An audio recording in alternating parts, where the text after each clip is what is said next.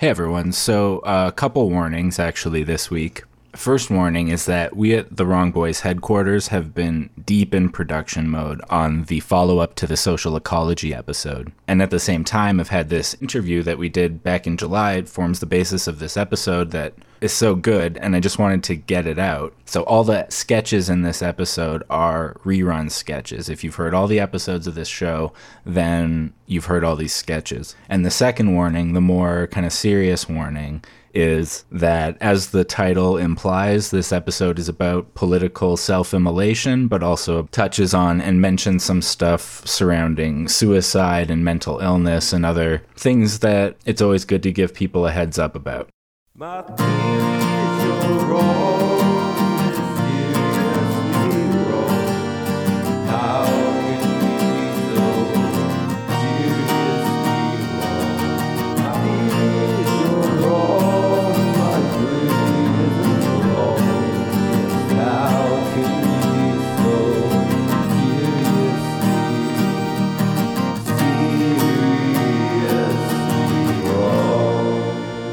Hello, everybody, and welcome back to the Seriously Wrong podcast. My name is Sean. And I'm Aaron. And this week we're talking to Brent Cooper, who is someone whose writing I've been following for a while. He writes these really dense, interesting articles about all kinds of topics under the name of the Abstract Organization, which is a metamodern think tank. But he also works in other mediums too. I've seen him put out lots of videos and music and just all kinds of stuff. But when I read his article on this self immolation that we're going to discuss, I just knew we had to have him on. So we're going to get into the self immolation right away. And later in the episode, we also get into other aspects of his work, what metamodernism means, and all kinds of interesting stuff. But first, just a little bit of necessary but unfortunate business. Oh, look who it is, my favorite dental patient. Stop, I'm your favorite. yeah, you're right. It's, it's, it's not really right to pick a favorite. I have so many patients. Oh, I'm sure you have a favorite. It's just not me. I get so nervous. I hate Oh, sitting no, here no, the whole no. time. It's okay to be nervous. A lot of people are nervous at the dentist. It's something I sit through because it's important. These short visits keep your teeth going. Without them, your face wouldn't make any sense. But what comes next is something I don't enjoy. Now I got my hands in your mouth. How do you feel about that? Yeah, yeah, me too. I love the dentist. Let me just um, get my little drill. Don't worry, that's normal. Mm, so, how's life? Really? Oh, well, she should apologize. Really? You found a new podcast? It mixes comedy and politics? Oh my god, you're saying that podcast was so good that you logged on to patreon.com and started giving the creators of the show $6 a month? Wow, all those incredible bonus features and content just for $6? And you support the show and make it happen? That's incredible. Oh, sorry, sorry, I was really getting in there. Just like if you donate on Patreon, you get into a secret Facebook group. Good point. It is wonderful to support independent leftist content. Okay, now I'm going to do another standard part of the dental experience, and I'm going to slap you in the face repeatedly. Are you ready?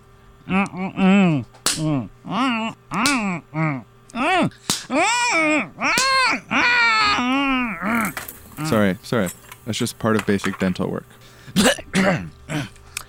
You're wild, man. You're wild. It was painful, but necessary. Painful, but necessary. Okay, so I'm just going to lean you back in the chair now, and I'm going to leave the room for 40 minutes. Can I go too? Are we Uh, done? No, no, we're not done. Okay. Back to the show. Thank you, Brent, for coming on the show. Thank you. So, you published an article about a self immolation that happened last year, 2019, where a man, Arnav Gupta, set himself on fire on the White House lawn wearing a USA t shirt. And when you sent me this article, I was like, how did this happen? And I didn't know it happened. I didn't know anything about it. And like nobody talked about it. That was like one of the weirdest things about it. I definitely saw it that morning. You know, I woke up to it, and we're already living in a time where every day the news is crazy. And, you know, Trump is the president, and that was surreal for a while, and then it becomes normal. But fact is stranger than fiction. You can't make this stuff up. The imagery was graphic, it made an immediate impact on me. The USA t shirt, the location, the White House lawn was just so dramatic. All of the characteristics of it his ethnicity, his background, his education, and there was some minimalist reporting, right? The next day, the New York Times and the Washington Post had like very brief articles, superficially touching on the details, like this happened. But usually other outlets pick it up. Other pundits talk about it or write an article. And I just couldn't find anybody else talking about it. But because I was already aware somewhat of self immolation and its political significance and the cases in history and what its intended effects are, I was very impacted by it. It immediately spoke to me as reflective of the deeper systemic crises in the world that are unfolding that also don't get enough attention. So, this was a shock value theatrical event, but it was so complex, perhaps, that nobody knew what to make of it. They didn't want to touch it. He left no suicide note, but the event itself speaks volumes. And because we live in a digital age, it was all captured, right? So, you have video, you have close up photography of the entire event. And so, I think that's what added to the gravity of it, the salience of it that there were actual witnesses to it and people are like what the fuck is going on? The reaction of the onlooker and the way that they're sort of processing it in real time they're a little uncouth in a way. I remember they're crude somehow. I think the guy who was filming was just totally shocked and i think maybe his buddy was like is this a movie or something? And then he's like no this is like this is real. Dude what the fuck? That's not a stunt. Where are the police? dude that's not a fucking stunt. This guy's killing he's burned himself alive what the fuck? It's the police no he doesn't. Stop like, like fucking get your head out of your ass.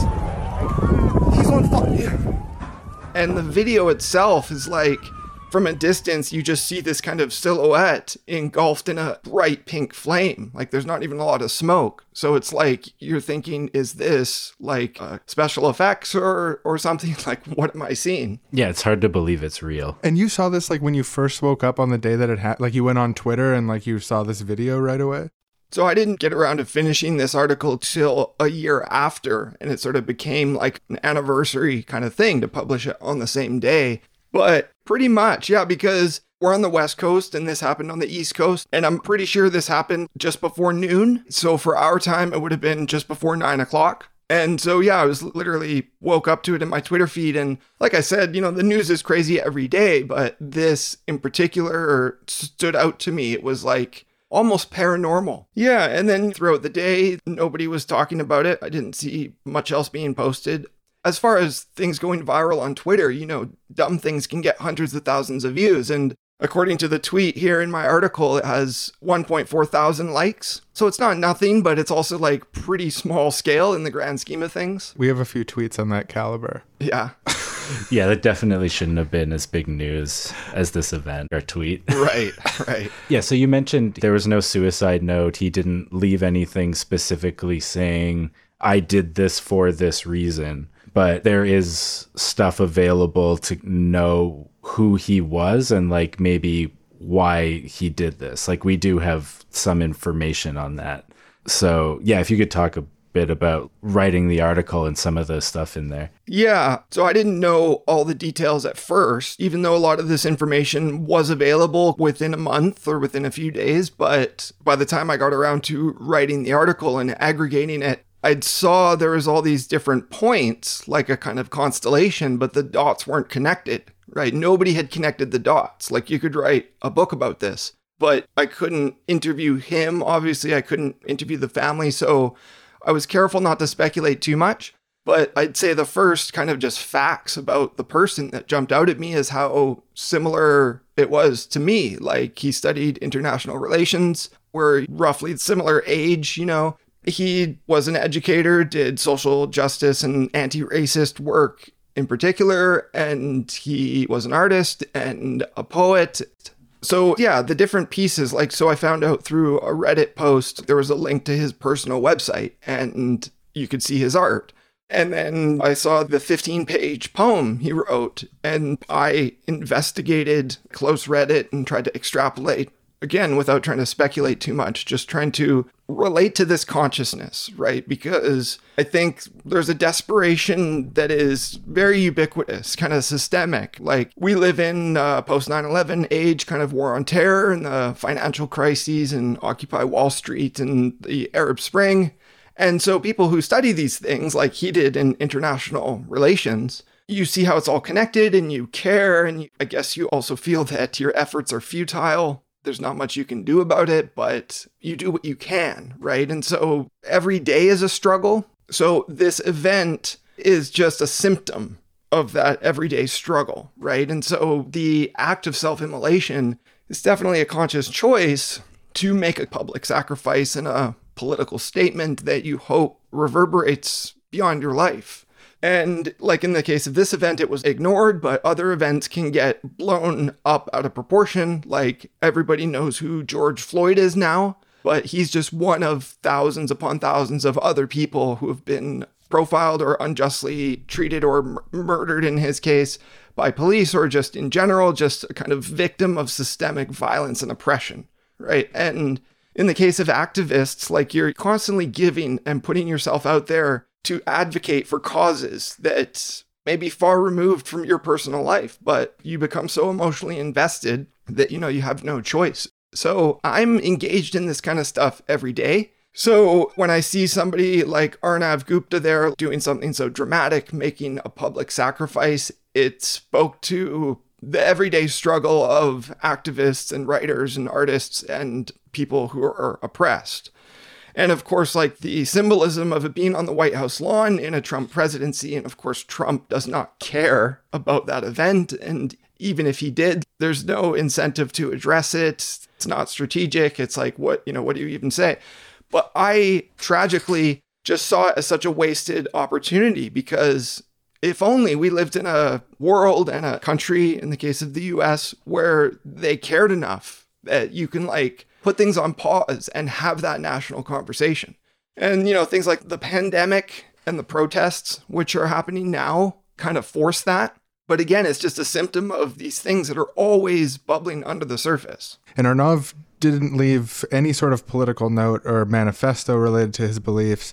We know that he was a member of the Green Party, which means he's probably interested in like social justice, ecology, democracy, peace and international relations and stuff. We know that would be his like area of political thought that he believes in. It's also really apparent in the poem that he self-published. But his sort of suicide note was a tweet on all caps, feel the burn, Right, spelled B U R N, just for clarity, right, right. because this is happening at the time of the US primaries where feel the burn is a political and I mean based on his poetry, I think he's pretty into the political puns. So I think he's aware of that he's making a reference in a way. Yeah. Uh, but there's that. And then he also published on his website, Arnamania, a 101 guide to oil painting that was published on the same day. Like, if you want to learn to paint Right. with oils, here's where to start. Take it from an oil painter. Right. And he's just a guy who's burning alive at the time. Yeah, This seems really incoherent. it does. And when I say it's incoherent, I'm not criticizing him. I'm fascinated Yeah. by it. I'm like, but I can't square the circle. Like, what? Well, I gotta say, like, I thought exactly the same thing as what you just said. I do not know what to make of it. There's some inconsistencies in the story, such as those. It's just kind of inexplicable. And it's a little too far to speculate, but especially with the tweet, like, I had the same impression. Like, he could have tweeted anything, you know, and why tweet that? And I saw speculation. Maybe he was on some sort of drugs that would either motivate him or enable him to endure the pain the way he clearly is. There's all these unanswered questions. Oh, yeah, because that's the thing, too, in the video when he's burning, he's not really reacting to the burn. He looks Right. very serious and just like stoically. Yeah, I get the sense he's hunkered down. Like he's just not. Yeah. There's tension Yeah. in his body, but he's also not like screaming in pain Yeah. as you would Yeah. expect from someone who's head to toe in flames. Exactly. It's interesting because I think if you look at like the Buddhists who set themselves on fire, and this is much more frequent because it's more of that tradition, they'll sit there and meditate, right? Like you can see the classic pictures in some cases of the person just sitting there stoically. And so there's obviously something going on on the mental, spiritual level to really transcend. But yeah, it's just, you know, going back to Gupta's case, my guess is as good as yours when it comes to filling in those little blanks. Like, why did he tweet? What did it mean? I tried to draw a clear line of what I could safely extrapolate about the whole story without really speculating. But he was, he was definitely a very progressive person writing about multinational corporations. And there's a bit in there about Cambridge Analytica. So, like I'm saying, for me, like for him too, he's consolidating all this messed up stuff happening in the world and channeling it through his art and through his poetry and ultimately through his act, through his final act of self immolation. And the journalists who wrote about it declared, if you will, acknowledged that it's undeniably a political act. And yet we don't know how premeditated it was or or what. It's very tragic and unfortunate because I guess we have to leave these questions unanswered. Something I really liked about your article is that it just sort of challenged the reader to like just take it seriously and try to participate in the process of understanding what Arnav was trying to say with this act to honor that by understanding it. Right. I feel like is a really valuable cause in that self-immolation in this way is it's so extreme what you're subjecting yourself to and the fact that Arnav didn't leave a note but instead left a mystery to be fa- like we can write the note if you dig a little bit Yeah, like you definitely don't want to fill in blanks that aren't there, but at the same time, you put on a USA t shirt and go to the White House lawn to do this. Like you're saying, it's a very clear, vague statement. Yeah, yeah, exactly. As I covered in the article too, there was another famous case, uh, a guy named David Buckel, who self immolated two years ago. And a journalist covered that story exactly one year after that event, kind of a profile piece. And that guy, David Buckel, was a lifelong activist for the environment and for gay rights. He was a lawyer, successful career relatively, but still so depressed from just the attrition of trying to change the world, being a social justice activist. It consumed him. Unlike Arnav Gupta, David Buckel actually left a suicide note. He said why he was doing it, he apologized for it, but it was nonetheless necessary from his point of view to send him a powerful message. Brent, are there any passages in Arnav's like big sort of magnum opus, his 15 page poem, Memoirs of a Shadow President, that give insights into his politics that you would like mention or quote? So the things that jumped out at me, first of all, I tried to comment on like the opening lines that invite you into some sort of narrative. Whilst you remain an asylum for the criminally insane, Mark Twain's Yankee brain rolling all over this polarized terrain. And I don't know if I'm interpreting it correctly at all, right? But it's like he's talking about the United States as this crazy paradoxical place, right? Rife with contradiction in its inception. And, you know, that's something I understand through the same lens he does of international relations and, and history and political science. And Mark Twain is an interesting invocation because he's a satirist and very prolific critic.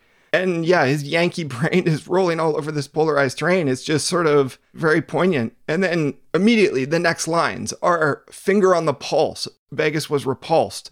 Culture war is leaving the populace tremulous. So he's going right into the mass shootings, Yeah, the Pulse nightclub and the Vegas shooting. right? And every time these things come up in the news, people say, oh, don't politicize it, right? Which is just so offensive. It's the most horseshit excuse about these events, right? Because these things are always political. And if there's any time to have a mature, responsible public discourse around things like guns, gun control, mass shootings, it's when they happen, for fuck's sake, right? Like, listen to the people.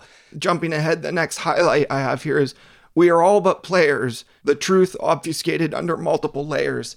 And that's poetic in an invocation of Shakespeare, but then, like, with a kind of conspiratorial complexity that there's just so many layers to social reality. It's obscured and it's confusing.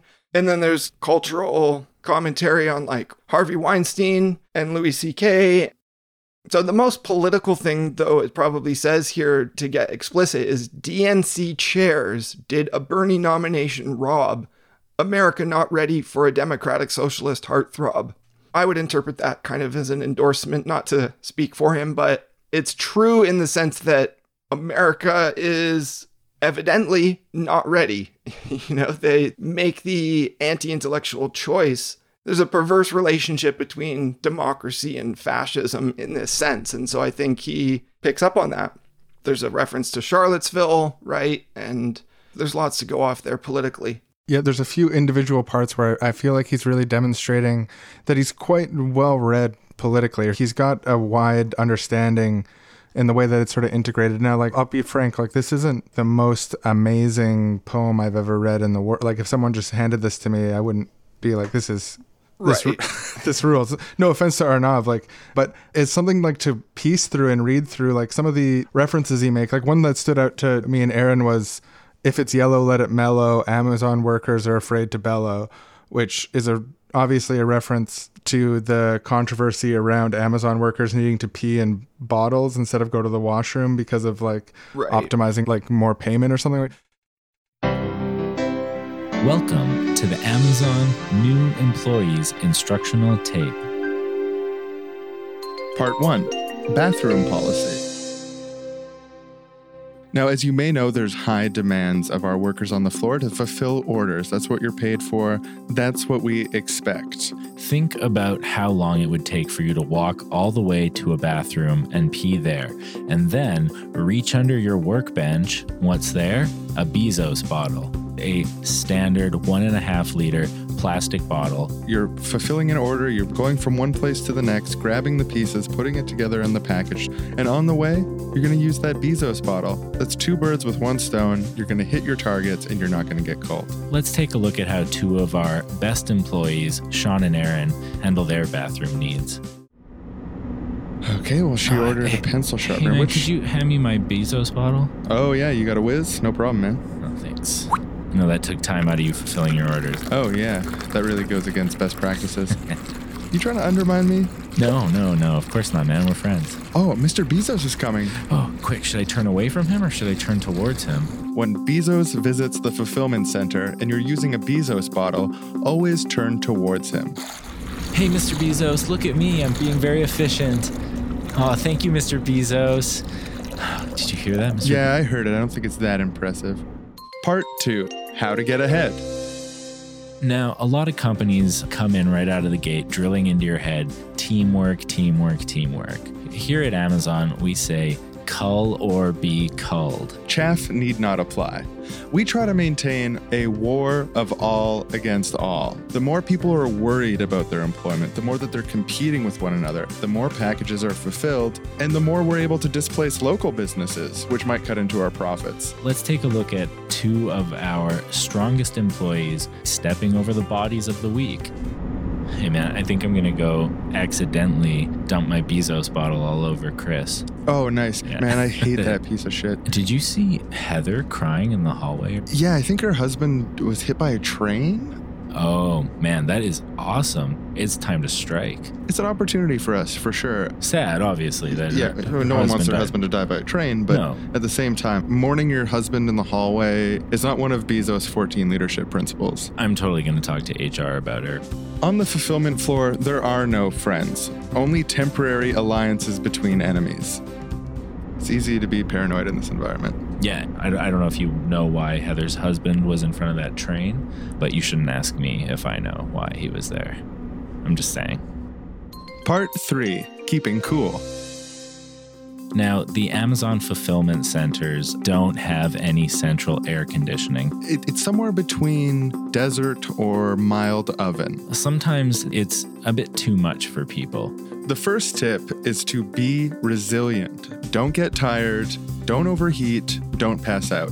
At a certain point, it really is on you. Many of our employees have learned to control the core temperature of their body through sheer force of will. It certainly can't hurt. The second tip is that during the hot months, twice a day, you can visit the employees lounge to receive a string with three ice cubes on it.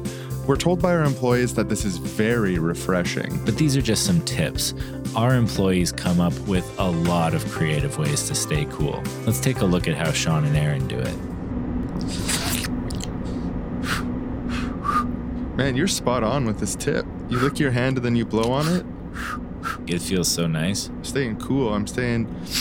Actually, I feel a little bit um, nauseous. Like, Oh shit, he fell down. Yeah, I gotta do something about it. Phone, shoot a picture of him, email to the supervisor. I just thought I should let you know. Sean said, haha, gonna sneak a quick nap, don't tell anyone. He definitely does not need any medical attention. He's just showing that he is one of the weak. I would be proud to testify in favor of his culling. Winky face. Aaron. Ah, okay. Glad I got that taken care of. this concludes the warehouse workday. Please collect your Bezos bottles and queue at the dumping point. All right, everybody, got your bottles? Line up, open them up, and, And pour, everyone, pour.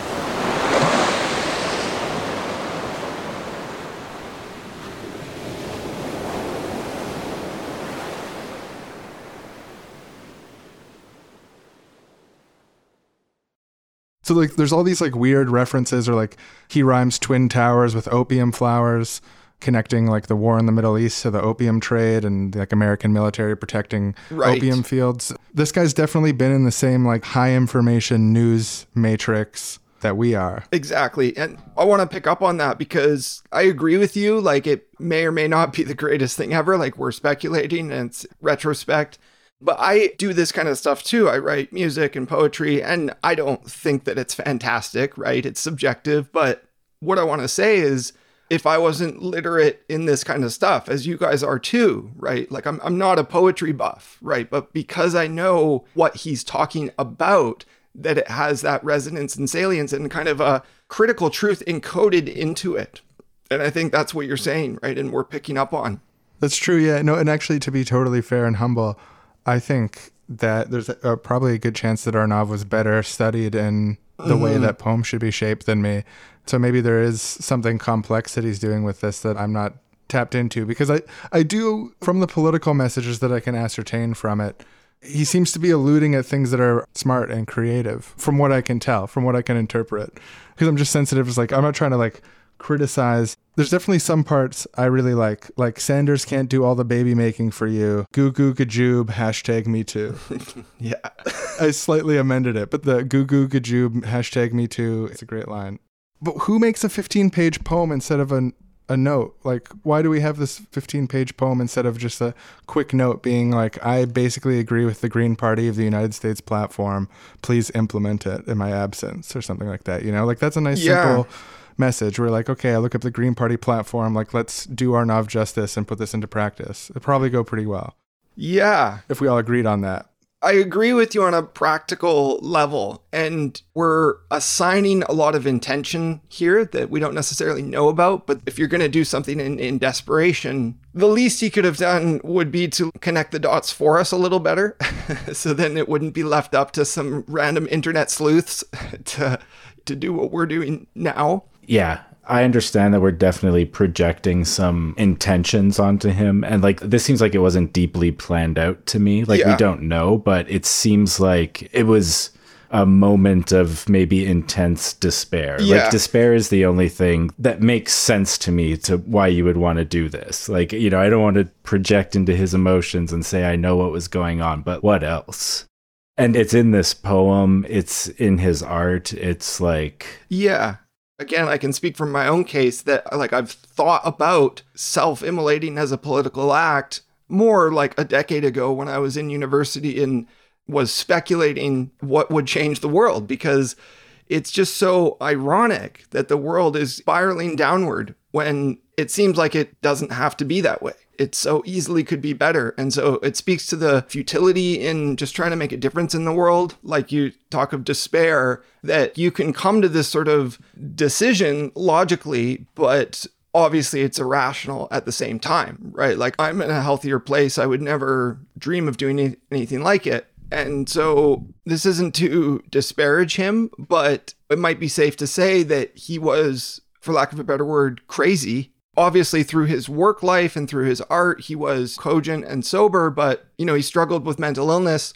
So it may very well be that he was just in a very dark place or on a cocktail of medications or just had a psychotic break, right? So, again, it's not to disparage him, but for us to understand and to rationalize it, that very may well be what happened.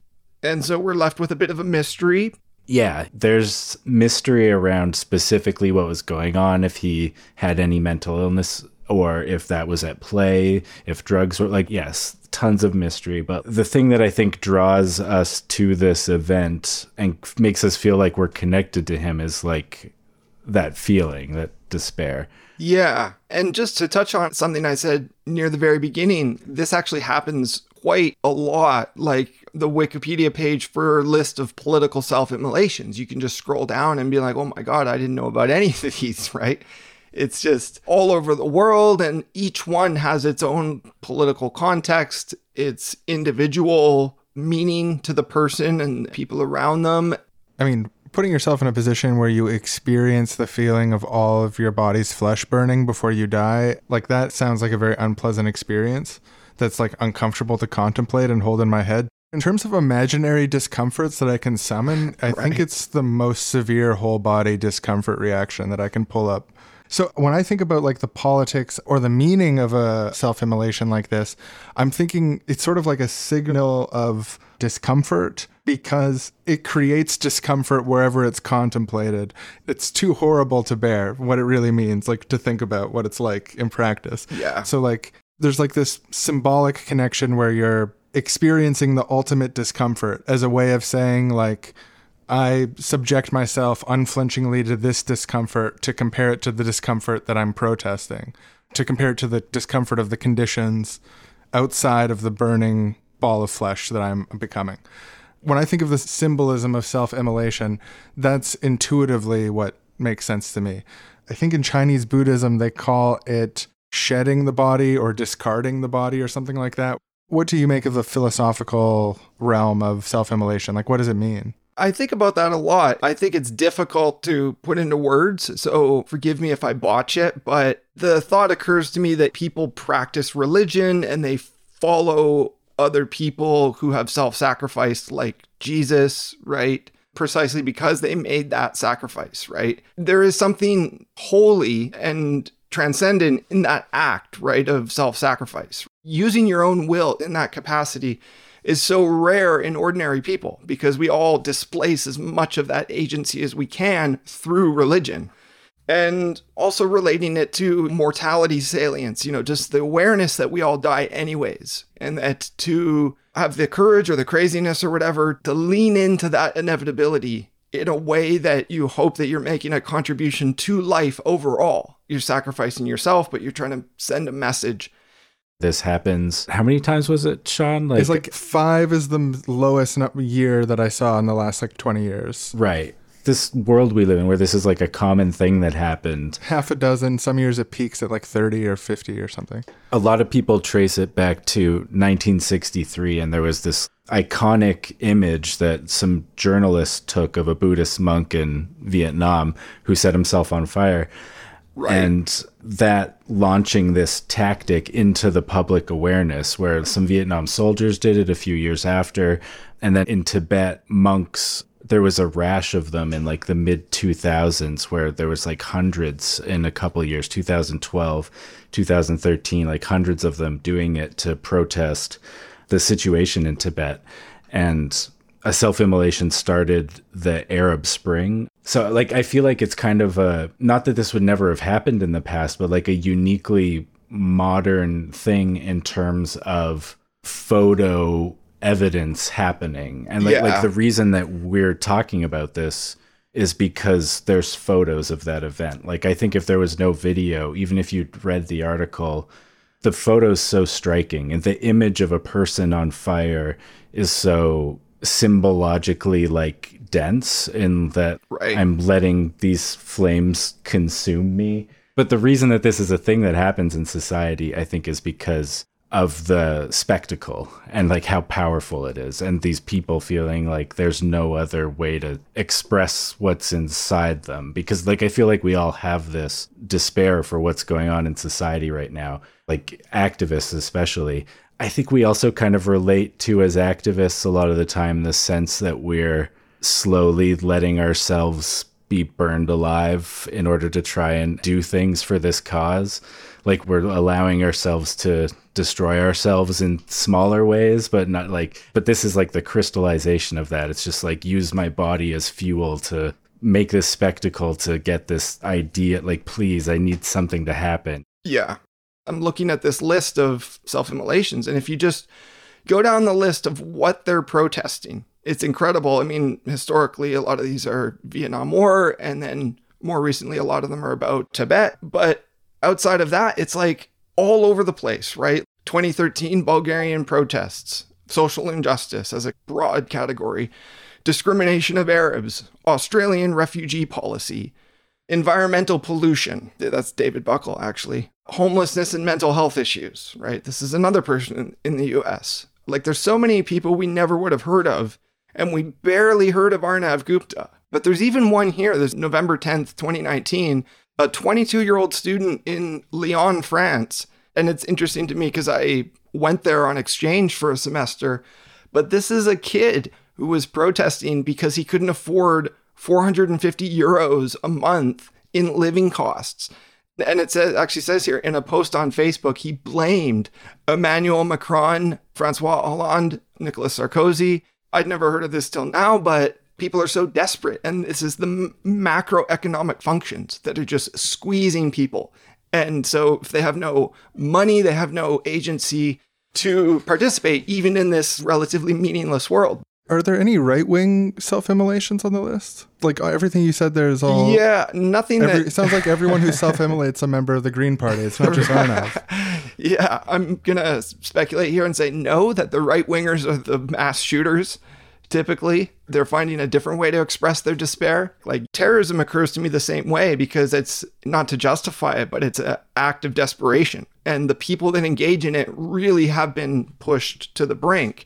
And so, if you study terrorism, and I, I took a course on it once, so I'm not just going off the media lens, you learn to sympathize with the terrorists, not necessarily to condone it, but to understand it. You need to have some sympathy. And whether it's right or wrong is sort of beside the point in the sense that since it's a political action, at least for them, fundamentally it's about some greater good. So bin Laden said it from his perspective or whatever, it was about US imperialism in the Middle East. And so these things are all connected, right? Terrorism doesn't come from nowhere. Self immolation doesn't come from nowhere. There's connected chains of causation. And we have to understand it in order to eliminate it, so to speak. You can't just combat it with force, especially with terrorism. Terrorism is sometimes a response to force.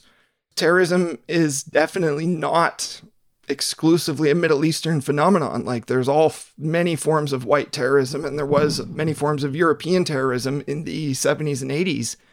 So it's important we understand these in that political context. And also, I had a thought that maybe between you know the philosophy of it and the politics of it is the history. These are all people thinking about history in a sense that they want to influence history. So they'll do these dramatic actions because they're thinking about the big picture, not their individual lives. I guess self immolation, if you're thinking of yourself as small compared to a big picture that you need to somehow influence, self immolation is like the biggest thing you can do with your body. I know, we could see an example like in Tunisia with the kickoff of the Arab Spring was a Tunisian shop owner who self-immolated after he had his like supplies confiscated and he was humiliated and stuff and he had a real impact there but then when you look at the list there's a lot that didn't really as far as i can tell they didn't have a major impact Yeah. but like these people were approaching the issues that were facing them. So, like one that stuck out to me is sort of not like the others was there was a YouTuber incel who in 2008 self-identified black cell, which black incels. He self-immolated in 2018 and his last tweet was no women find me attractive. Right. I think it's really the only one that I can see here that has a political reason behind it that isn't, oh, let's see, no, 2017, anti Islam self immolation. saying that Germany was being Islamized. Sorry, I'm just oh, learning as Oh, I'm okay. on the mic. I- Yeah, yeah, I didn't know anything until this call about the Black Cell case. But yeah, it's extra tragic because there's not necessarily a direct political advocacy for anything. It's just, it's still motivated by desperation, but Yeah, it desperation serves no the- function. It's interesting to me the terrorism comparison because yeah, they're both these big bombastic political statements in a way that hurt people. But the difference is are you hurting other people along with yourself or just yourself? Like self-immolation is like the most violent thing you can do that's not going to hurt anybody. Yeah. It's interesting. The comparison there, like I definitely see, I think they're rooted in a lot of similar problems in the world and similar, probably emotional reactions. But I think there's a difference there in that whether your rage is directed in such a way that you want to hurt people or if you just want to not exist. Yeah. I just got thinking on the similarities and differences. It was really interesting. Yeah, there's definitely differences. Like, I don't mean to put them in the same box too much, but I guess two things that I want to reiterate. One is that we don't condone any of this just because we also agree with kind of the politics of it. Doesn't mean we agree it should happen. I think people should not do this. Like Yeah, yeah. It's agree. my general take. Like Yeah. if you if you're asking me for advice, my advice is don't. Yeah, I recommend even like don't think about it too much. yeah. Yeah. yeah, no. Don't don't hold it in your mind's eye for too long. It's like worthy of some contemplation, but I mean, it's just uncomfortable. It's just making some things in my body fire off to just hold this in my mind. It's unpleasant. And I mean, we're covering this one, but the next one might be even more completely forgotten in yeah. I think the the takeaway is history just keeps giving us these events, right? Whether it's terrorism or mass shootings or self-immolation or whatever, other expressions of despair and of course the expression diseases of despair, right? The people are just dying, committing suicide or just overdosing because of uh, economic conditions and addiction to opioids and stuff like that. But we got to always try to drill down and get back to the point, right? The point is to come together as a collective, as a species, to actually think sociologically and solve the root problems. All of these things are motivated and contextualized by circumstances that can be corrected on some level we know what we have to do. I think progressive people especially you know you just want to advocate for basic health care universal education jobs guarantee within a green new deal. These are the things that have to happen. These are now increasingly becoming issues of planetary survival right? I mean, this is why this is a live issue for me every day, not just self immolation, but like, what is it actually about? Can we just give people what they need and deserve in terms of rights and respect so that they don't have to protest? I think it's important to this particular issue, self immolation, or any type of social issue, not to compartmentalize it, like to just put all self immolation in the mental illness box doesn't tell us anything and it doesn't help prevent it, right? So I'm advocating just a much deeper concern and inquiry and advocacy for social change. And so there's the frame of people not caring about this particular event. Like none of my friends or colleagues even were aware or able to discuss it, right? But then if I consider my own personal efforts to advocate for some of these things, like to advocate for Bernie Sanders, it was very difficult. Like I was constantly surprised at how many so-called smart, intellectual, educated people were just apathetic about politics or just apolitical or they didn't think Bernie was good enough, but they didn't have an alternative.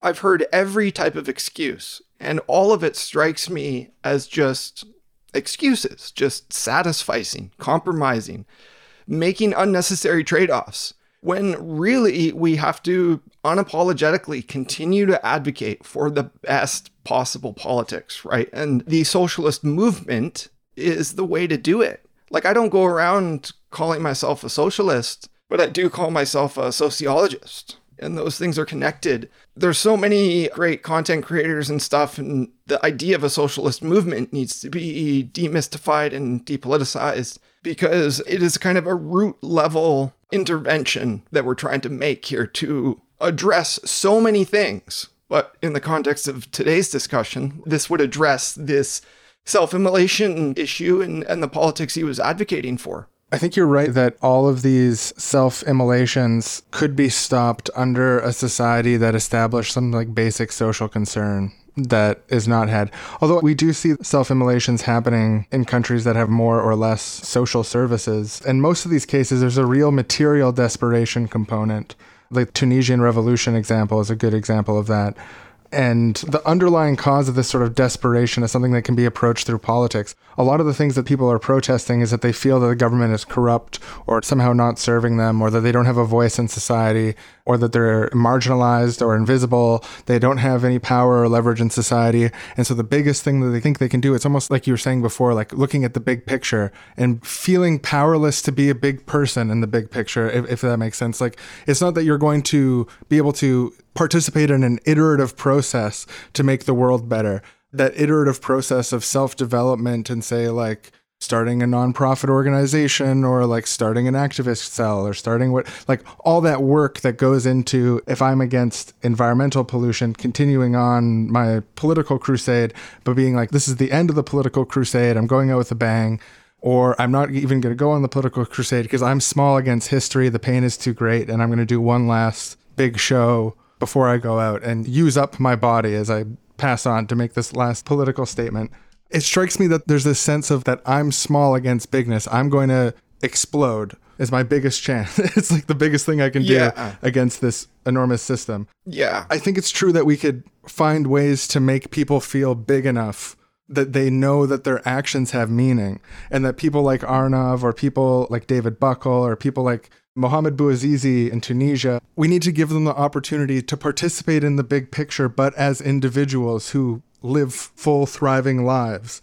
And that when they have grievances against the government, there's meaningful ways to make their grievances heard, find people and work with others who have similar grievances to achieve the changes that they want, to be part of a participatory society, not just one that provides basic needs like healthcare and stuff, although that's obviously great and like you said the minimum conditions but also gives people the capacity to proactively participate in their lives and proactively participate in the human life of species all of us like together because these things strike me as a, an effect of people not having that and if you gave people that you would have self-immolation dry up you'd be like well there's been no self-immolation this year Yeah. because people were being listened to. And that's part of what I really liked about the article and that I just felt like you were trying to listen to this guy and you were trying to like not put too much onto him that was coming from you, but just be like, I just want to hear what did this guy have to say? And this is what he had to say. And it wasn't part of the story. just to tag up on what you're saying about what people need is like an ability to feel like they can participate in something that will help bring about the changes that they need in the world around them. You were talking about having a society that does that for people, which is like what we want to do and where we want to go. But as you were talking about it, I also just tied it to what Brent was mentioning a moment ago about socialist movement building. And that's kind of like the core of what effective movement building can do for people is like to give all of the people who see this event with Arnav Gupta and like feel his despair with him to give all those people a place to participate in something that is making meaningful progress towards trying to like remedy that like that's the way we can try to offer some of that to people today is to build movements that people can join that are working on these things Yeah, I wanted to pick up off a few of those things too about being heard and having an outlet for that. We're not saying that, oh, people need more access to therapy. I mean, yes, they do, obviously, universal health care and all that. But on a political level, there needs to be more real participatory democracy and real opportunity to, without any fear of retribution or disparagement or criminalization, you got to be able to critique the government, right? You got to be able to advocate for these things. And like, look what's happening with the protests and police brutality, right? It's like, in part, literally protest about police brutality. And they're confirming everything that we're criticizing that they're basically jackbooted thugs and fascists that are trigger happy. They can't help themselves. They're just hurting and murdering people in the streets right? So there's no, especially in the United States, there's no political structure to invite being heard on those terms. And if only there was, right, things would be completely different. So I want to relate it to a little bit. There's this book called The Listening Society, and these Nordic metamodernists. They have two books now, and one's kind of on psychological development, and the second is on sociological development. So they work quite well together. But the title, The Listening Society, is important, and it resonated with me because it speaks to this comprehensive welfare state plus where everyone is really heard. And again, I don't just mean like you get to vent in a therapy session, but your political concerns are translated to the systemic level. And everyone's material needs are met, of course, and the earth itself is also heard, and also meditation is encouraged and taught so you can practice the art of listening. So that is really what it comes down to, isn't it? Today's episode of Seriously Wrong is brought to you by having your voice really be heard. It's a deep human need that we all have to know that others see us and hear us. And being heard can be something that's a lifesaver. When you're trying to give the type of feedback that could potentially change the actions undertaken by others, knowing that the feedback you've given has been taken seriously and is being acted upon, that comfort and trust is an experience that everyone deserves. It's physiological. When you look into the eyes of another human being speaking with your voice, which contains all of the inflection, hesitation, and intricacies of your experience that can only be conveyed through your voice because it's yours. And, and you see that flicker of recognition in your partner's eyes, and you know that they understood what you said. That's physically comforting. It releases neurotransmitters, which facilitate bonding and a feeling of being safe. That's what having your voice heard feels like. So that's why we at the Wrongtopian Democratic High Command have invented a new method to connect the voices of citizens around the world to their elected representatives and people in power. This revolutionary system will mean that everyone's voices are finally, truly, and deeply heard. Literally. Oh, you're saying my voice can literally be truly heard? Absolutely. Just get into the booth here and Sure. we're just going to have to test your voice out. So just if you can read from the page. Testing, testing. One, two, three. This is my voice. The constituent voices from all around the world travel across a grid network of lightspeed telecommunications technology to deliver their voice directly to their leaders. What does it look like for the leaders? Something like this.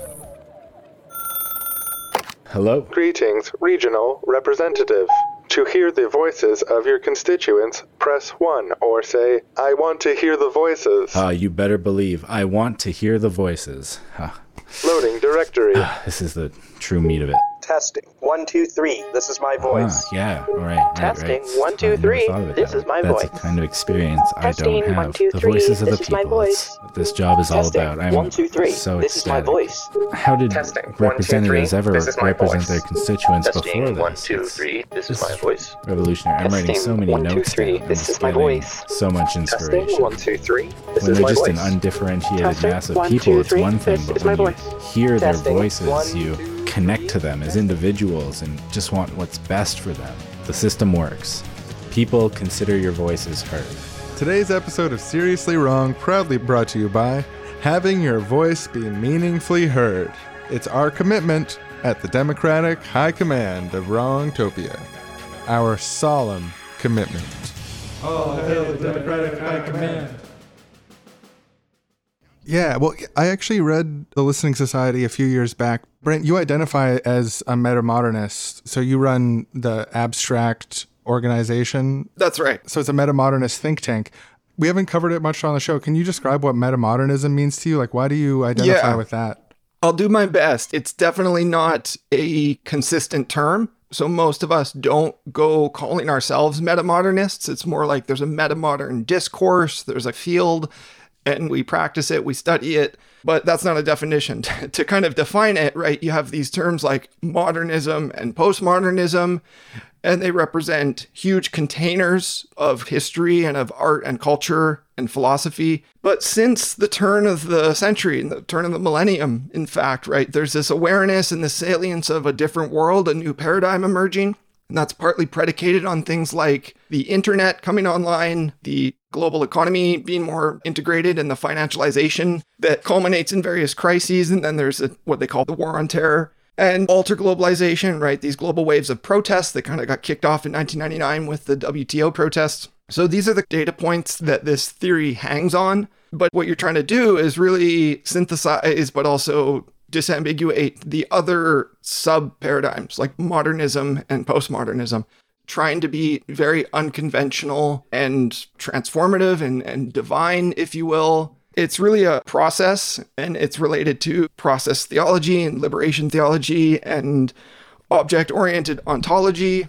So, just quickly, I got my Google out because I didn't know any of those three terms. Process theology is all forms of theology that emphasize event, occurrence, or becoming over substance. So, it's about becoming over being. Liberation theology is a synthesis of Christian theology and socioeconomic analysis that emphasizes social concern for the poor and political liberation for oppressed peoples. Object oriented ontology basically seems uh, like a critique of anthropocentrism in philosophy, saying we can't understand everything just by how it looks to people, but we have to try and understand things on their own terms and how they interact and affect each other, not just in terms of human experience, but in terms of their own independent existence.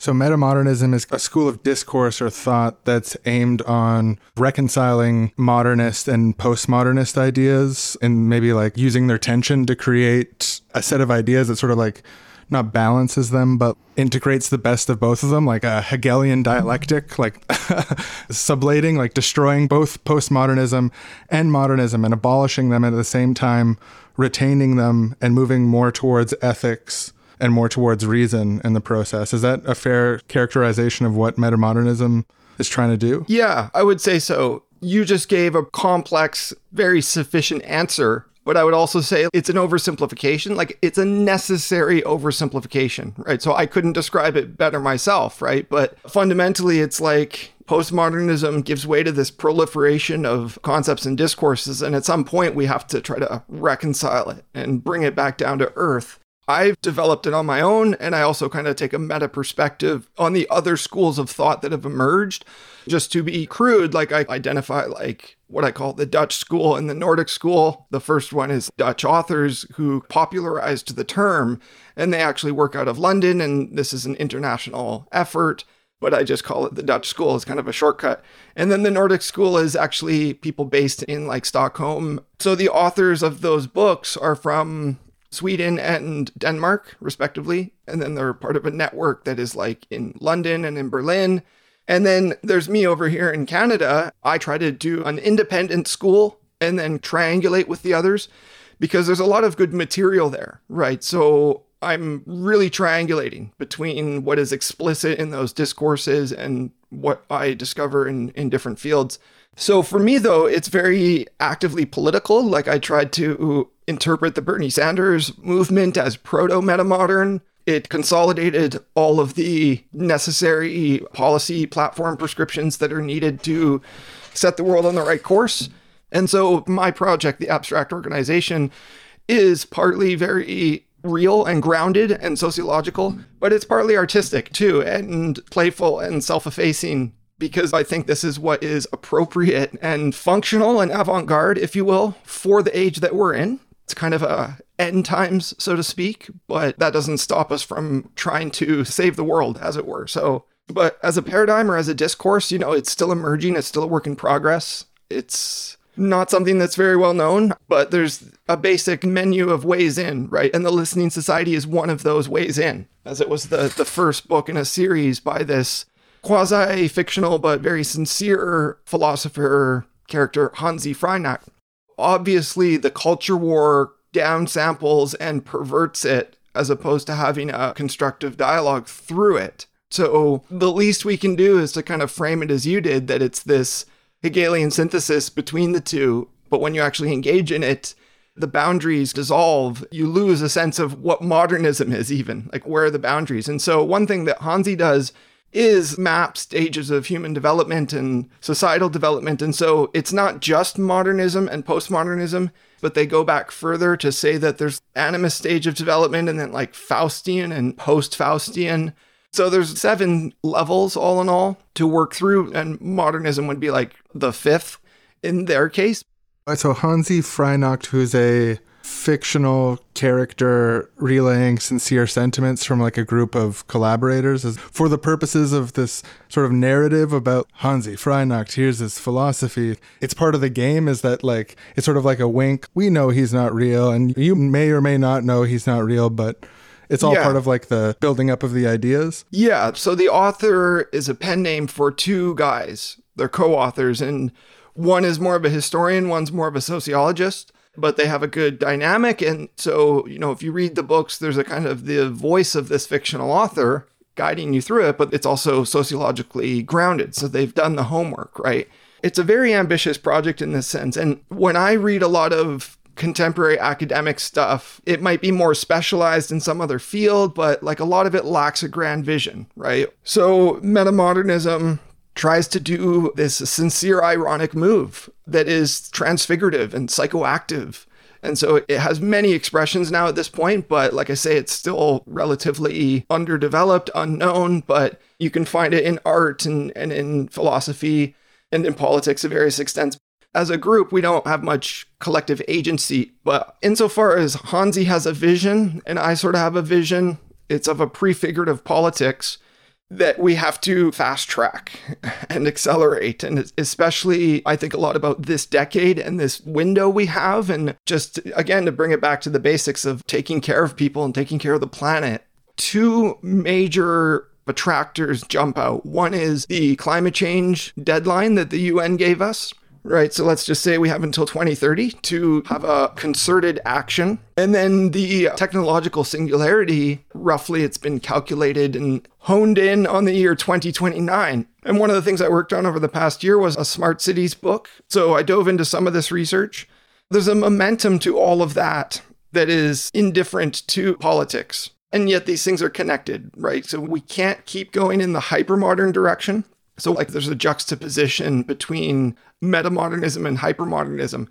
At the end of the 80s, at the end of the Cold War, postmodernism kind of bifurcates into these two paths. So, the hypermodernism one is the market fundamentalist, techno optimist, capitalist realism, and all these things that feed into our alienation and the self destruction.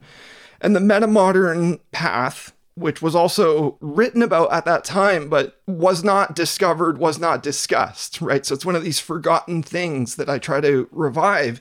The metamodern path is, you know, more communitarian and more, the technology is more responsive to human needs.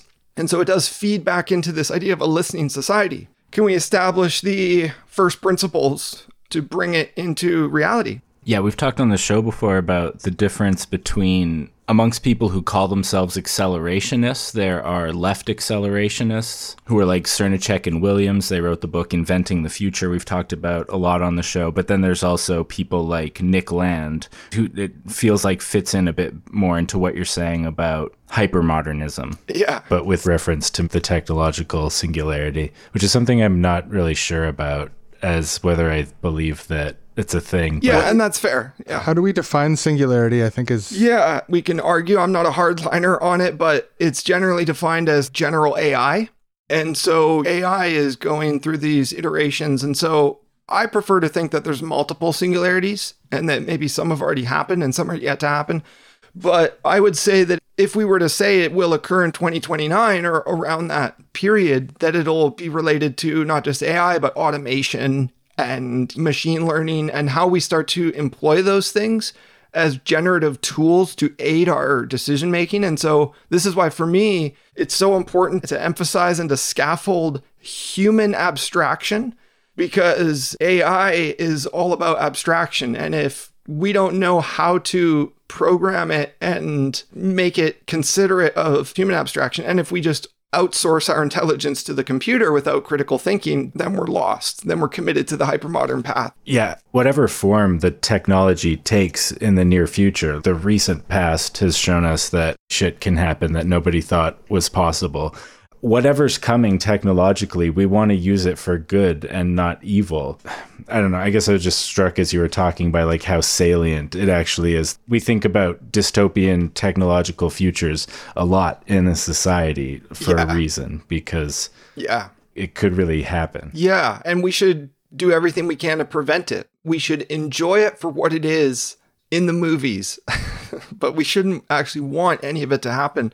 And I'm really drawn to left accelerationism in the sense you mentioned, like Srnicek and Williams, because for a couple reasons. I mean, one, because it's left and it's socialist and they're demanding and advocating that we demand things like UBI and all that, right? But also, in a more uniquely personal way to my project is abstraction because they talk a lot about abstraction in their book.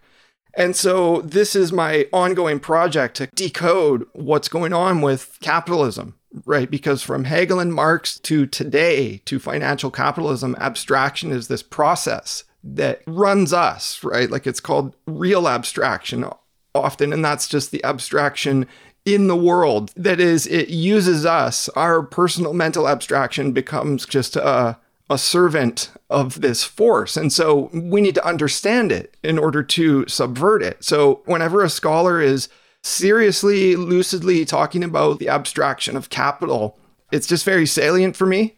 An early article of yours that I read through and really liked that I think might make what you just said a bit more concrete for people is that it was this article on systemic conspiracy, and you talk about all of these really specific examples of the way in which the capitalist society we live in right now isn't necessarily the type of conspiracy that conspiracy theorists think it is, but that there are all these processes in society that conspire against normal everyday people that when taken collectively like just feel like this target on all of us. And what you're saying just now about the way that abstract processes can be so real and impactful on our everyday life like leftists know that like we talk about capitalism all the time and what it means for us and what it has done to our lives and our society and how we need to overcome it and that but like capitalism is a thing that you can't even get people to agree on the definition of in a discussion online it's something that's so slippery but yet so central to everything that we care and talk about Yeah. What occurs to me is always is, is how difficult abstraction is to talk about. So abstraction fundamentally is like thinking and philosophy at the basic level of first principles. That's kind of where I always go back to. In that article you mentioned, the subtitle, it includes the abstraction of war. So that's interesting to me too, just how war is so abstracted in different ways. It becomes this thing that's translated into different like categories. So yeah, you view it differently and we and declare war it's now been declared Yeah. and we're in war yeah the a- the ugliness of it is hidden, purposefully obscured. It's a type of conspiracy in its own right.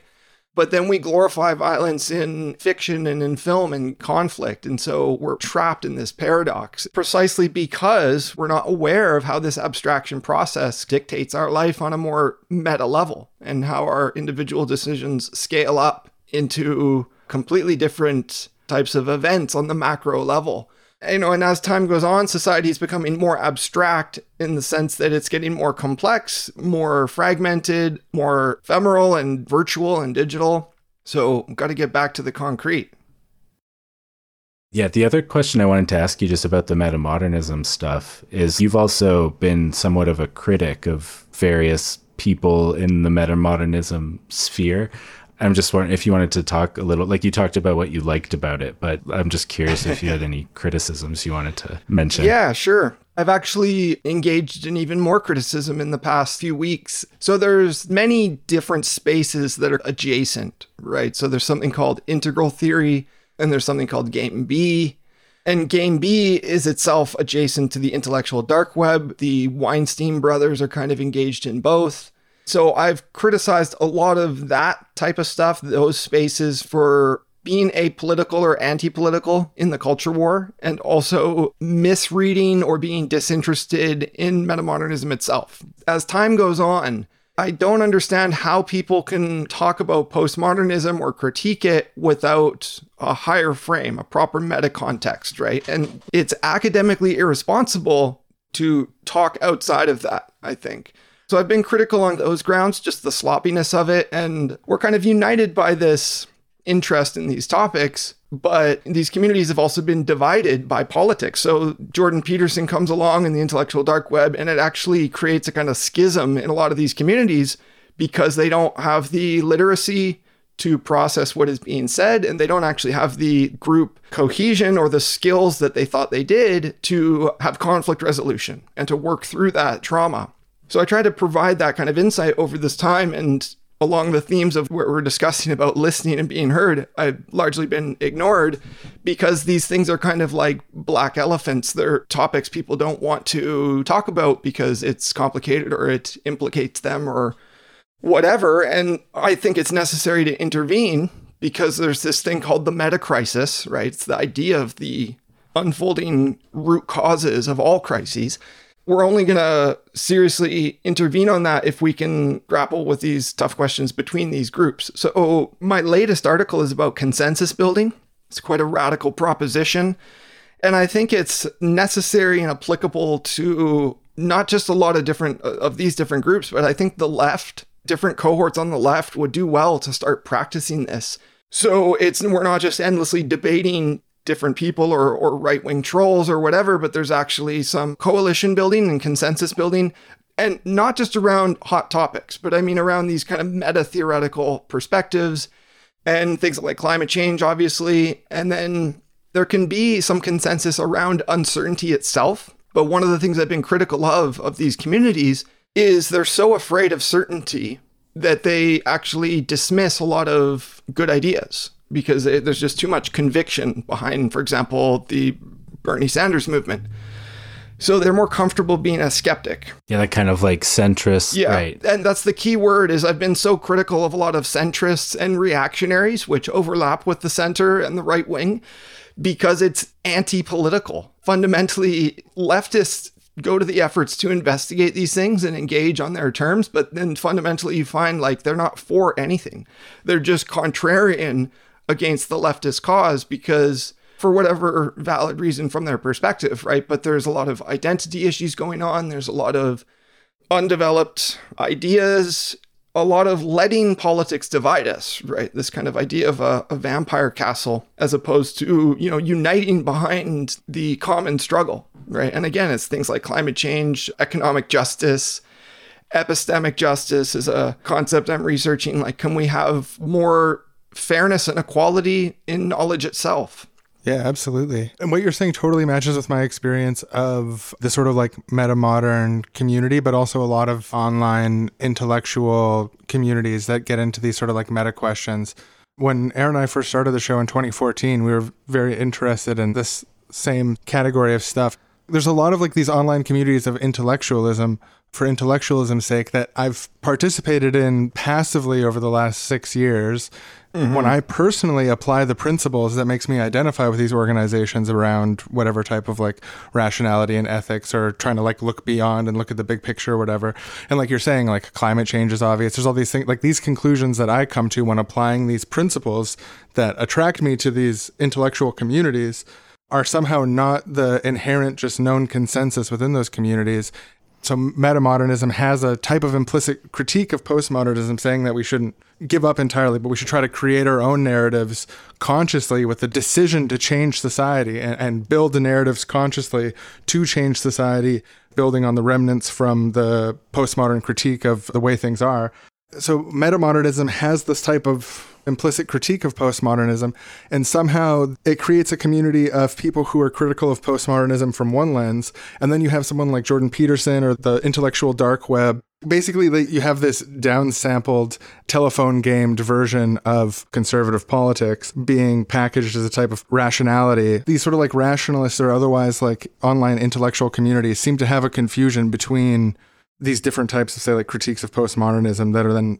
put right next to each other and put in the same space And what you say about like the contrarians also really rings true to me that there's people in these sort of communities also that really enjoy finding the top of the signaling pile in the sense of being like both sides are wrong and like I'm alone smart and above it and the Right. solution is to do nothing but continue commentary and along these lines and building reputation for my above it alledness that really resonates as true with the Facebook groups and Twitter feeds that I saw develop between, say, 2014 and now, and how these communities Yeah. have flourished organically to have these diversities within them. the Dutch school guys, Vermeulen and van den Akker, they had a famous paper in like 2010. That's what launched their popularity and inspired people like Shia LaBeouf, right, and Luke Turner, and they collaborated. And so there's that sort of stream of it.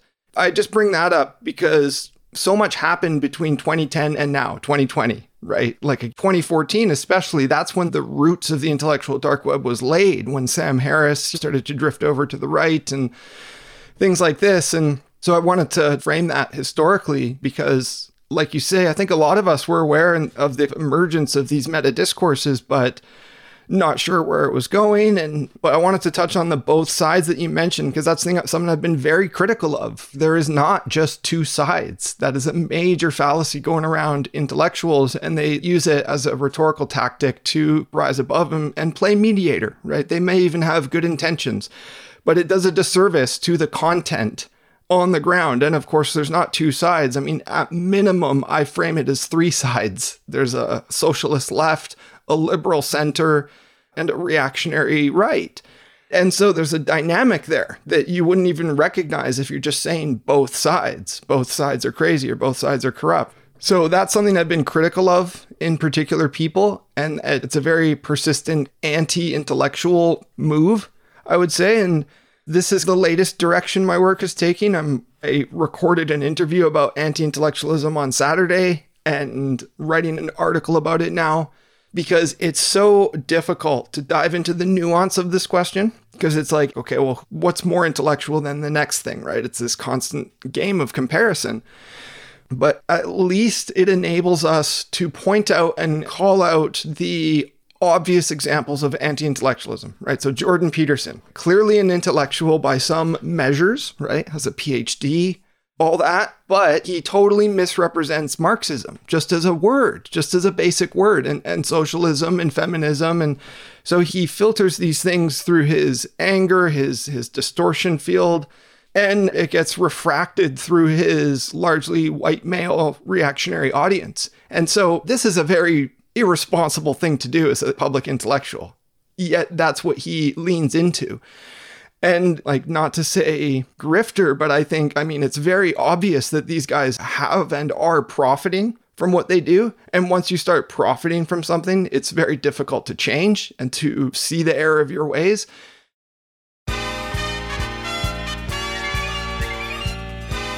Welcome back to Aaron.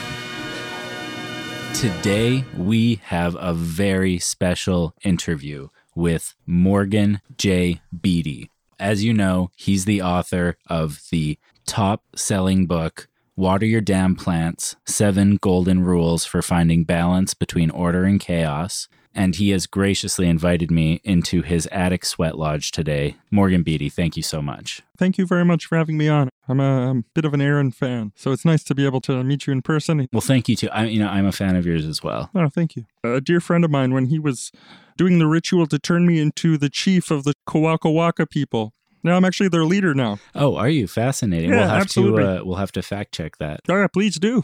He'll confirm it. And it's all in my book. Now, I don't want to gotcha question or anything. I don't want to jump you, but I Oh, have to say, These days, I feel like I'm ducking and covering every five minutes one of these things. you know, I took a look at some of the plants that you have in your porch. Beautiful plants. Thank you very much. I care deeply for them. A few of them looked a little droopy, and so I touched the soil and it felt dry.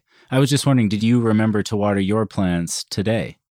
Of course, I watered my plants. I'm Morgan fucking Beatty. I wrote a goddamn book about it. I'm just- my God. It felt dry. It felt everyone I makes mistakes. It felt dry people, to you. people forget. You know, even the best of us can forget sometimes. Never hurts to have a reminder. Thanks, but no thanks, bucko. I got my plants covered. I'm helping people. They write to me. They write letters. Morgan, you're filling a absence of a dad role in my life. Morgan, your talk on meta modern neo communalist political correctness gone crazy changed my life. I help people. I'm a hero. I'm incorruptible. I've already studied everything and I already know everything. Yeah, I mean, you're a very effective communicator of Thank some you. basic common sense. You're Wow. you know, a wonderful speaker. I don't know about some of those last few things you said. I can show everything- you my we can- we email can always- inbox right now. I, I understand that, but that might be a skewed sample. Well, you think people don't perfect. write terrible things to me too? People write horrible Oh, I'm, things to I'm me. sure they do. I know they do. Sometimes I feel like they're all coming for me. You know, it's a bloody lot to take in. Of course, I can't handle all the attention. Sean, would you just make sure to fill up that water bottle when we head out? We'll throw a little water in. Now you That would don't do nice. that. Now, Oh, sorry, you weren't supposed to hear that. what That do you was- mean I'm not supposed to? I'm sitting right here. God damn it, we're doing a televised interview. You're trying to humiliate me in front of your youth audience. You know, I can't lie. It's all going in the video because, goddamn. But maybe you should take a step out of the public eye for a year and just reflect. I'm gonna stay in the public eye, and I'm gonna push myself to my bloody limit. At, at least take a break from the email inbox. Don't don't read any more That praise. Tells me I'm a god. Never gonna stop checking that inbox. After the break on Aaron, we talked to Morgan about his grandmother. Why, why, why are you bringing up my grandmother? Wow. Esther J. Beatty was, she was a goddamn, sorry. She was, she was. Well, she it's was it's not our position. We think she had the perfect amount of babies. No, she's Aaron. a goddamn, she's a goddamn incredible person. You're bloody disrespectful. Oh, no, Brianna, I- trying to get your sizzle tape of old beauty. You're just like everyone else. You're a vulture. You knew this. You no, knew I really I, li- I about it. enjoyed your book. I've Oh, liked I a lot of your bet you lectures. I'm I just think you're going off a bit. You need to take a break. No, I'm not- just a little tired. It's okay. We all get. T- it is okay. It is I can okay. still do the circuit. I'm just don't play this tape on your show. Well, that's not my decision. That's the producer's decision, and Oh. I can tell you right now what decision they're going to make, and Hmm. it's all going. What are their plans? So, the best I could say about them is that they're uninformed, good intentioned thought leaders that have become pushed further right by the left and pulled further right by the right and been compensated for in the process. Since they all believe in capitalism, it must therefore be a moral good, right? Is that an example of a systemic conspiracy of say like someone gets money based on their political opinions, so therefore it becomes unprofitable to change their political opinions, or like their thinking becomes constricted by that, and so therefore money itself creates this conspiratorial action to take place without anyone needing to conspire to do it? Is that the sort of Yeah. the concept there? Yeah, absolutely. Especially the last phrase you mentioned there, like without anyone having to conspire to do it, right? So somebody like Chomsky, who disparages conspiracy theory but is very critical of institutions, he can kind of insert himself into the in between space. And it's actually through people like him that I try to build more of a meta perspective on this. It includes on one end of the spectrum, ordinary consumers, how we vote with our wallet, how we reproduce the system is part of the conspiracy. To at the other end of the spectrum, you know, very powerful actors, the intentional kind and unintentional kind. And I think of like lobbyists and certain types of lawyers and stuff. And it's weird because sometimes you can access these people, right? And you can interview them and they're so candid because they don't think they're doing anything wrong. you know, they're just working within the system, but the system creates all sorts of conspiratorial effects. We're all just subjugated to this machine to the extent that we are unaware of it. I always found it useful for trying to communicate what you're talking about to list a few of the examples. So, like, one of them is tacit collusion, where various firms, without explicitly saying they're going to agree to something, like, you know, price fixing or any anything, do it because they know it's in their interests to do so. Like major companies, organ- there's this tacit collusion. It's a thing that can happen in this society that's incentivized by the society. Like an industry standard profit margin. Yeah, and like the second one on the list is moral hazards. So like moral hazards are when entities have incentives to increase exposure to risk because they don't bear the full costs of that risk. This is related to externalities, things that it's profitable to keep doing that are damaging because it's only damaging you a little bit. It's damaging everybody a little bit. So it's a lot of damage in total, but to you, it's not so much. It's the moral hazard. And there's like things like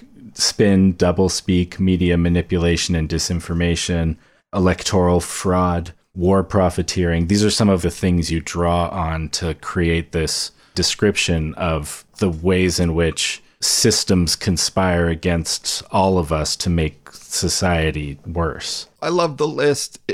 I'm glad you brought it up. But what occurs to me too is how somebody could still operate in the corporate world, for example, and not be aware of these things or it not be relevant to their job, right? And in a corporation, there's so much division of labor, right? So everyone's a specialist of some kind, but then that's also compartmentalized.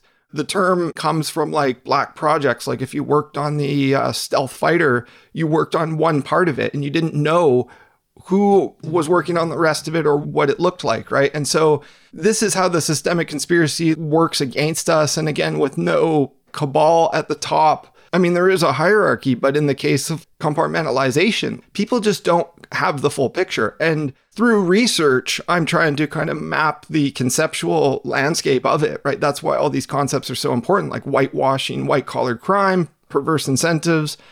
So you could be in the corporate world or you could be in the military industrial complex.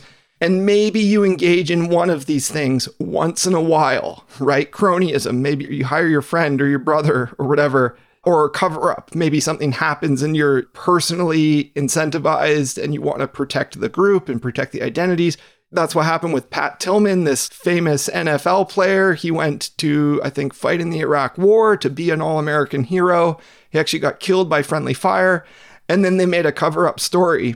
So this is just a small cover up story within the military industrial complex misadventures. But it's so easy for this to perpetuate itself because it's just so huge and so incomprehensible that you have to map it out to see how these things are connected and how at the local level we all get wrapped up in it and so I think all of us should be very cautious on the kind of instrumental level what we're participating in, you know. And with hypercapitalism, the tragic thing is those are the first people to get squeezed out. You have uh, moral integrity, well, yeah, we're going to have to let you go. because of the hierarchical nature of these workplaces and the profit motive is the way that it's laid out. You can have two people underneath you and one of them tells you, "Okay, we've got serious problems. We're causing environmental damage."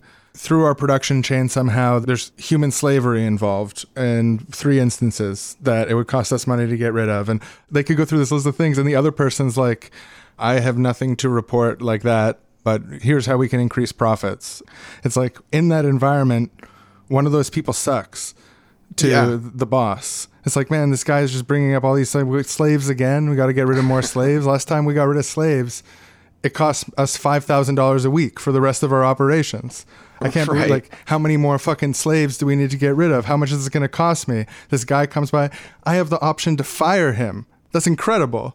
I can just fire him, and then he won't come to my office anymore, and he will have to go in the street or something, and then it won't work, and then we don't have to. It costs zero dollars.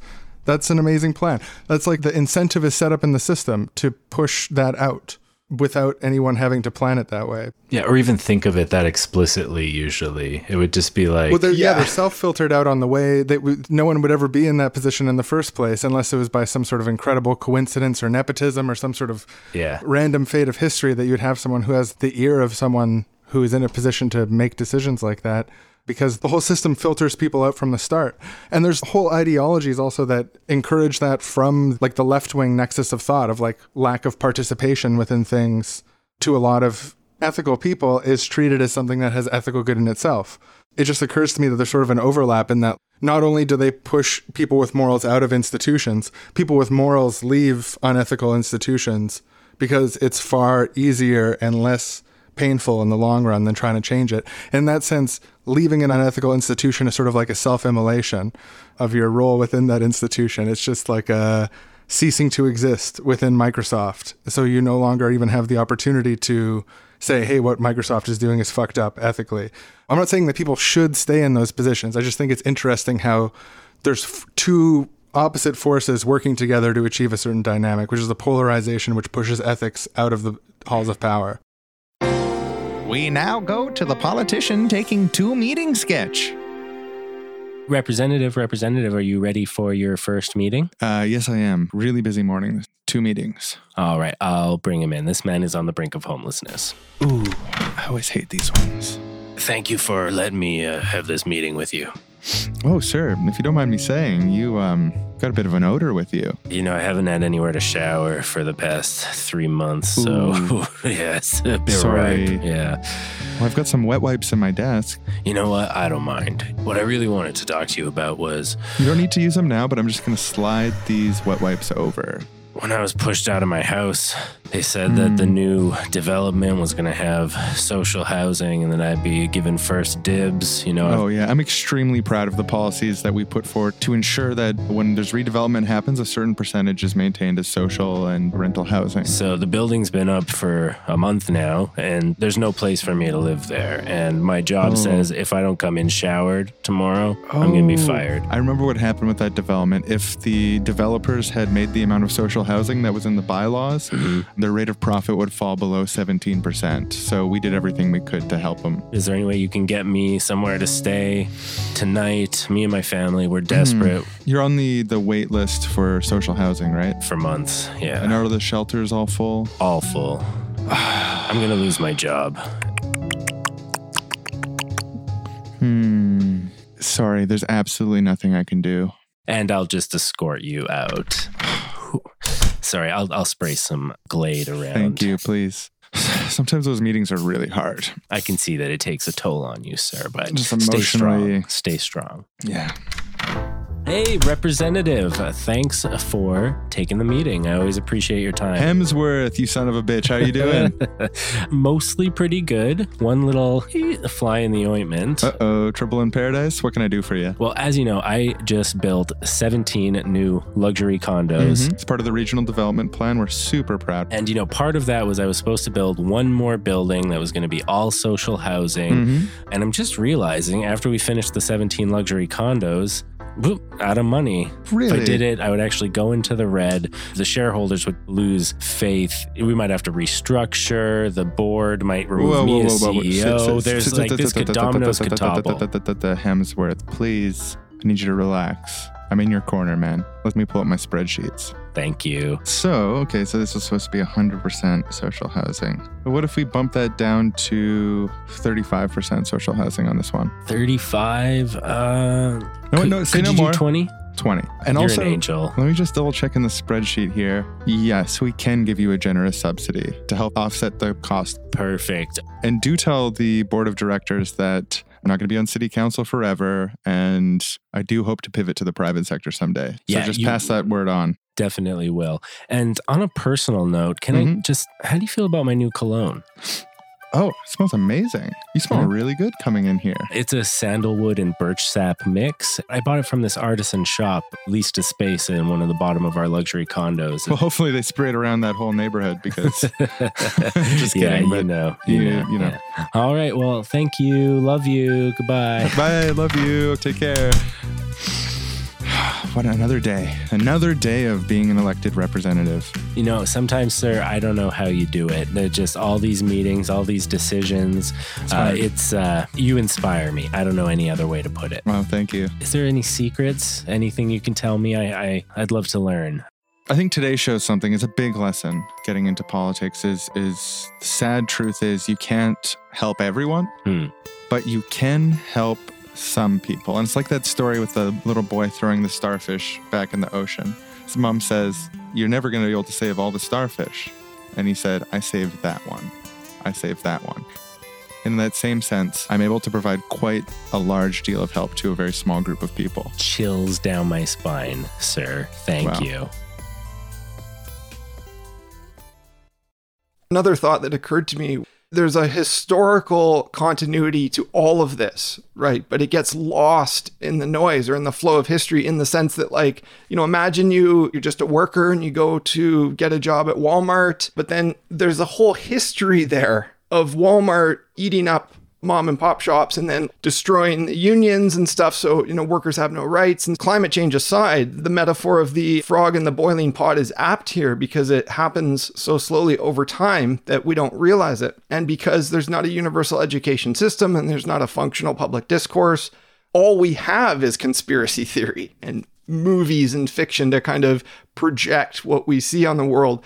But what I'm trying to reveal is how things are actually working and how it undermines everything. It undermines elites, even. And so, if we're to, to build, reconstruct a future in the present, it has to completely address all of these things, right? So, there is no militarism, there is no dirty hands, there is no rent seeking, there is no covert operations, there is no disinformation, because all of those is, in some sense, methods of profit extraction, but they don't create any value and they just take away people's humanity. And so, yeah, I don't know. We need to put out the fire of this global self immolation, if you will. Yeah, the thing that's like slowly eating away at all of us, wearing us down. Yeah, you can sort of think of these systemic conspiracies as just like little places where our society sets fire to itself for no reason. yeah. All preparing for the burning world where we can retreat to the sky cities and the aqua cities or Mars. Maybe Elon will get us to Mars in time. Fingers uh, crossed. Yeah, we're just immanentizing the eschaton. It's just an entire process of sparks and fires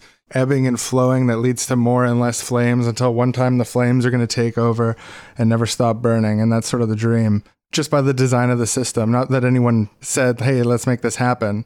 And in fact, hundreds of committees have been struck to stop the burning. You know, like it's just a constant thing. It's like, this is our anti burning committee. And it's like, your burning was up last year since you started the anti burning committee. well, everyone, I mean, compared to everyone else's increase in burning, ours was actually a quite modest increase in burning. We've actually really frozen burning in certain sectors for one year. That's great compared to all the other anti burning initiatives by far do you even know about anti-burning logistics? Like talk in an anti-burning circle and they'll just laugh at you if you talk about reducing burning. If you advocate for reducing burning, all the experts are going to think that you're a dumb dumb poo brain because you didn't read all the studies that show it's only possible to slow the burning, never stop it. this is what a writer for Jacobin told me. You will get laughed out of any climate conversation if you say that you need to switch to wind, water and solar alone. Oh, right. I'm sorry, all the experts who are ready to laugh at me at any at a moment's notice. But I think maybe we should just stop killing people for no reason. You know, it's like oh, the killing people for no reason experts have determined that's impossible. You sound foolish. No one planned that, but that is inherent to the burning, like the literal burning. I mean, the metaphorical burning and the literal burning is like anti introspection. Fire the guy who knows enough to ask the right questions at the right time. Yeah, I'm just captured by the idea of describing climate change as the collective self-immolate that's like slowly yeah. happening and like we're all watching the flame come towards us on the concrete and we see the gasoline and we see that we're sitting here and we're talking about slowing the rate of burning like it's just one toe like yeah. it's really only been one toe that's been burned so far so everyone's saying we're all going to be on fire but it's just a t- you know, toes. I'm an optimist. Even if we all go entirely up in flames and burn for quite some time, someone will come with a fire extinguisher, and we might human ingenuity. We're going to do it. the subtitle of the self-immolation article too. It's like how scorched earth politics inflames extreme protest. It's like the joke about the you know firefighters starting the fire so they can put it out, so they have a job to do. And in the sense of global warming, not saying anything about other aspects of climate change, like ocean acidification and whatnot. But Australia was on fire at the beginning of this year, right? That's literally like was the inciting incident of 2020. And there was lots of jokes about it along those lines, right? So all of these things are connected. And again, David Buckel's protest was specifically about climate change. So how do we get this discourse and this awareness mainstream? to the point where there's not so much bullshit in the mainstream this stuff about the meta politics, meta discourses, and the frameworks for evaluating the world situation and then reacting to it. And I think there's like a sort of a commonality that I find between inventing the future, social ecology broadly, and metamodernism, where you have this sense of create a narrative that helps bring about the future, create a narrative that helps bring about the society that we want to have. And it's like our responsibility to, to craft these narratives as part of the process of transforming society. And they approach it in different ways, but they also broadly agree on, say, like rationality, ethics, and from that, social equity, ecological stewardship and restoration, and so on there's differences amongst those schools of thought for sure, but there's something that they share that I really, really value that has to do with this sense of like interpreting the world with the intent to create, to take it to action, and to create narratives that help shape the world and, and so on. It's like we have a choice with the Arnav Gupta case, the self immolation from summer of 2019 that barely made headlines. The Green Party member who was a poet and an artist and who left behind two tweets, one of which was jokingly asking Mackenzie Bezos to meet up with him because they're both single.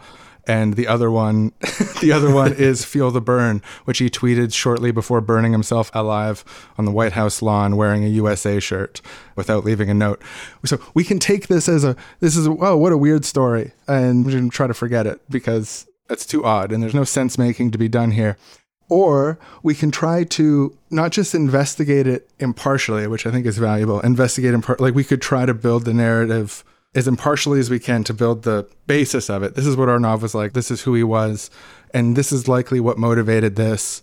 We've got these reasons to think that, and so on. And that's good too. But then there's another level. And this is a level that I think the political tendencies that I mentioned come to sort of an agreement on in their own ways, which is that we also need to choose how we interpret that information and build a narrative consciously for the purposes of listening to Arnav, in a sense. Maybe just not even what he's saying, but what his action tells us about the world. Yeah. Yeah, yeah. We're listening to the incident of Arnav yeah, Gupta's yeah, yeah, yeah. self-immolation. It's not even there's like a postmodern sort of like the author is dead aspect to maybe the thing that Arnav Gupta was thinking at that time is like now everyone will know about Pizzagate. You know, like he, he doesn't mention it in this poem, but maybe he got into it in the last couple days before that one. Pushed him over the edge. We don't know. We could make guesses. But being able to look at all the pieces of the puzzle and then decide to tell the story of Arnav Gupta in the way that represents as accurately as we can how this event fits into society and how it's a catalyst for a change towards the society that we believe in and that we, we believe Arnav Gupta would be happy to be a part of. What I'm getting from that is that we have to make the choice to take responsibility for the event. And also calling back to some other things we were saying about the mystery of it and just not knowing, we have to be okay with that uncertainty. And for all we know, it went exactly according to his plan, right? To mystify people. Probably didn't plan to leave it up to fate whether anyone would discuss it in the future, but here we are. So I'm taking responsibility to cover this particular event in one article. It's not the typical thing I do, but it kind of connects to all my other work, which are each one is trying to accomplish something meta, let's say. And so the individual case is interesting, but it's also about what is the big picture that we can zoom out to and how can we learn from it as soon as possible and make that actionable, right? Because there's a sense in which we've exhausted the limits of modernity and postmodernity and all that's left is this whatever we're faced with this almost indescribable event horizon of human civilization. So we have to make a choice individually and collectively to care enough about the right things to make a difference. Yeah, absolutely. Seems to me like really, really caring about Arnav Gupta could only do good. Yeah, and it, it's a matter of caring about people you don't know. And I don't just mean like this stranger who we now know of, but caring about people you'll never meet. That's fundamentally what it means to live in a society. So we've got to care about Arnav Gupta and everybody else who is in despair and hear them and continue to create the conditions for that political listening so we can actually solve the meta crisis and transform into luxury gay space communism, right? yeah, absolutely. Or library socialism, more specifically to the tone of this show, which I love. Luxury gay library socialism. Yeah, fully yeah. automated. Right, right. Yeah, don't forget that part. yeah. Well, thank you again for coming on the show. Thank you for having me. It was a pleasure.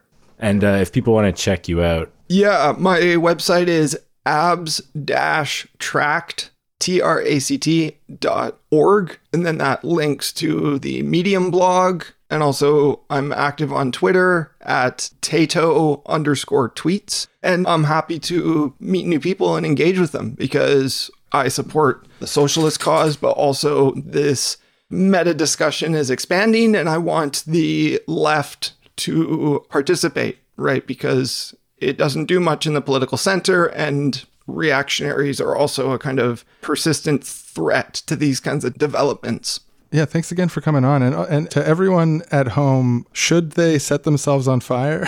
yeah, but it was just good to get that in one more time before we close off. Yes, yes or no, whatever you think. Do not hurt yourself. Try to transmute those feelings into something else as best you can. yeah, and find someone to talk to about them, professional or not, friend, whatever. Yeah. Yeah, absolutely. And look at the history here and, and recognize how unlikely it is to make an impact. Right. Yeah, there's some years where there was hundreds of them and the thing that they wanted hasn't been changed yet. These Tibetan monks, uh, hundreds of them into that. Just yeah. But yeah, no, I think we can all make a much much bigger impact in the world just by participating in the realm of ideas. I think we should take seriously the sort of desperation and the pain that this sort of stuff comes from, but want to emphasize and underline to a degree that we didn't explicitly before that everyone is capable of participating in politics in a meaningful way, a far, far more meaningful way than that. You just got to reach out to people and find communities. And I know that's not always easy, but there's so much incredible stuff that can be done over the long term through a developmental, iterative trajectory of doing multiple things. And trading that away to do any one big thing, chances are it's going to not have a good political impact. So, just philosophically, I think it's just important to, because we didn't say explicitly before. Yeah. Thanks for listening, everybody. I've just realized that I am wrong.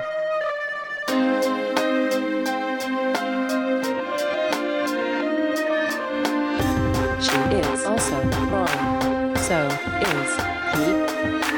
We are all we are just we are seriously seriously seriously seriously wrong.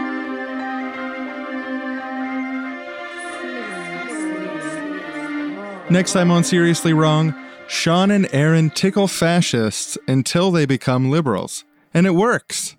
Um, so I'd like to tickle you for four and a half minutes to turn you from a fascist to a liberal. Is that okay? Why, yes. All right, let's I consent. Uh, go. I gotcha. Stop tickling me. I'm no, a fascist. No, four and a half minutes. You gotta wait. no, oh, I'm getting in here deep. I'm getting there deep. oh, hey, that worked. Four and a half minutes is up. How do you feel? I support immigration. Yes. I support gay rights. Yes. I'm a liberal. Yeah. We should build communism. Let's do it. Absolutely agreed. It works. It really, it really, really works. Works.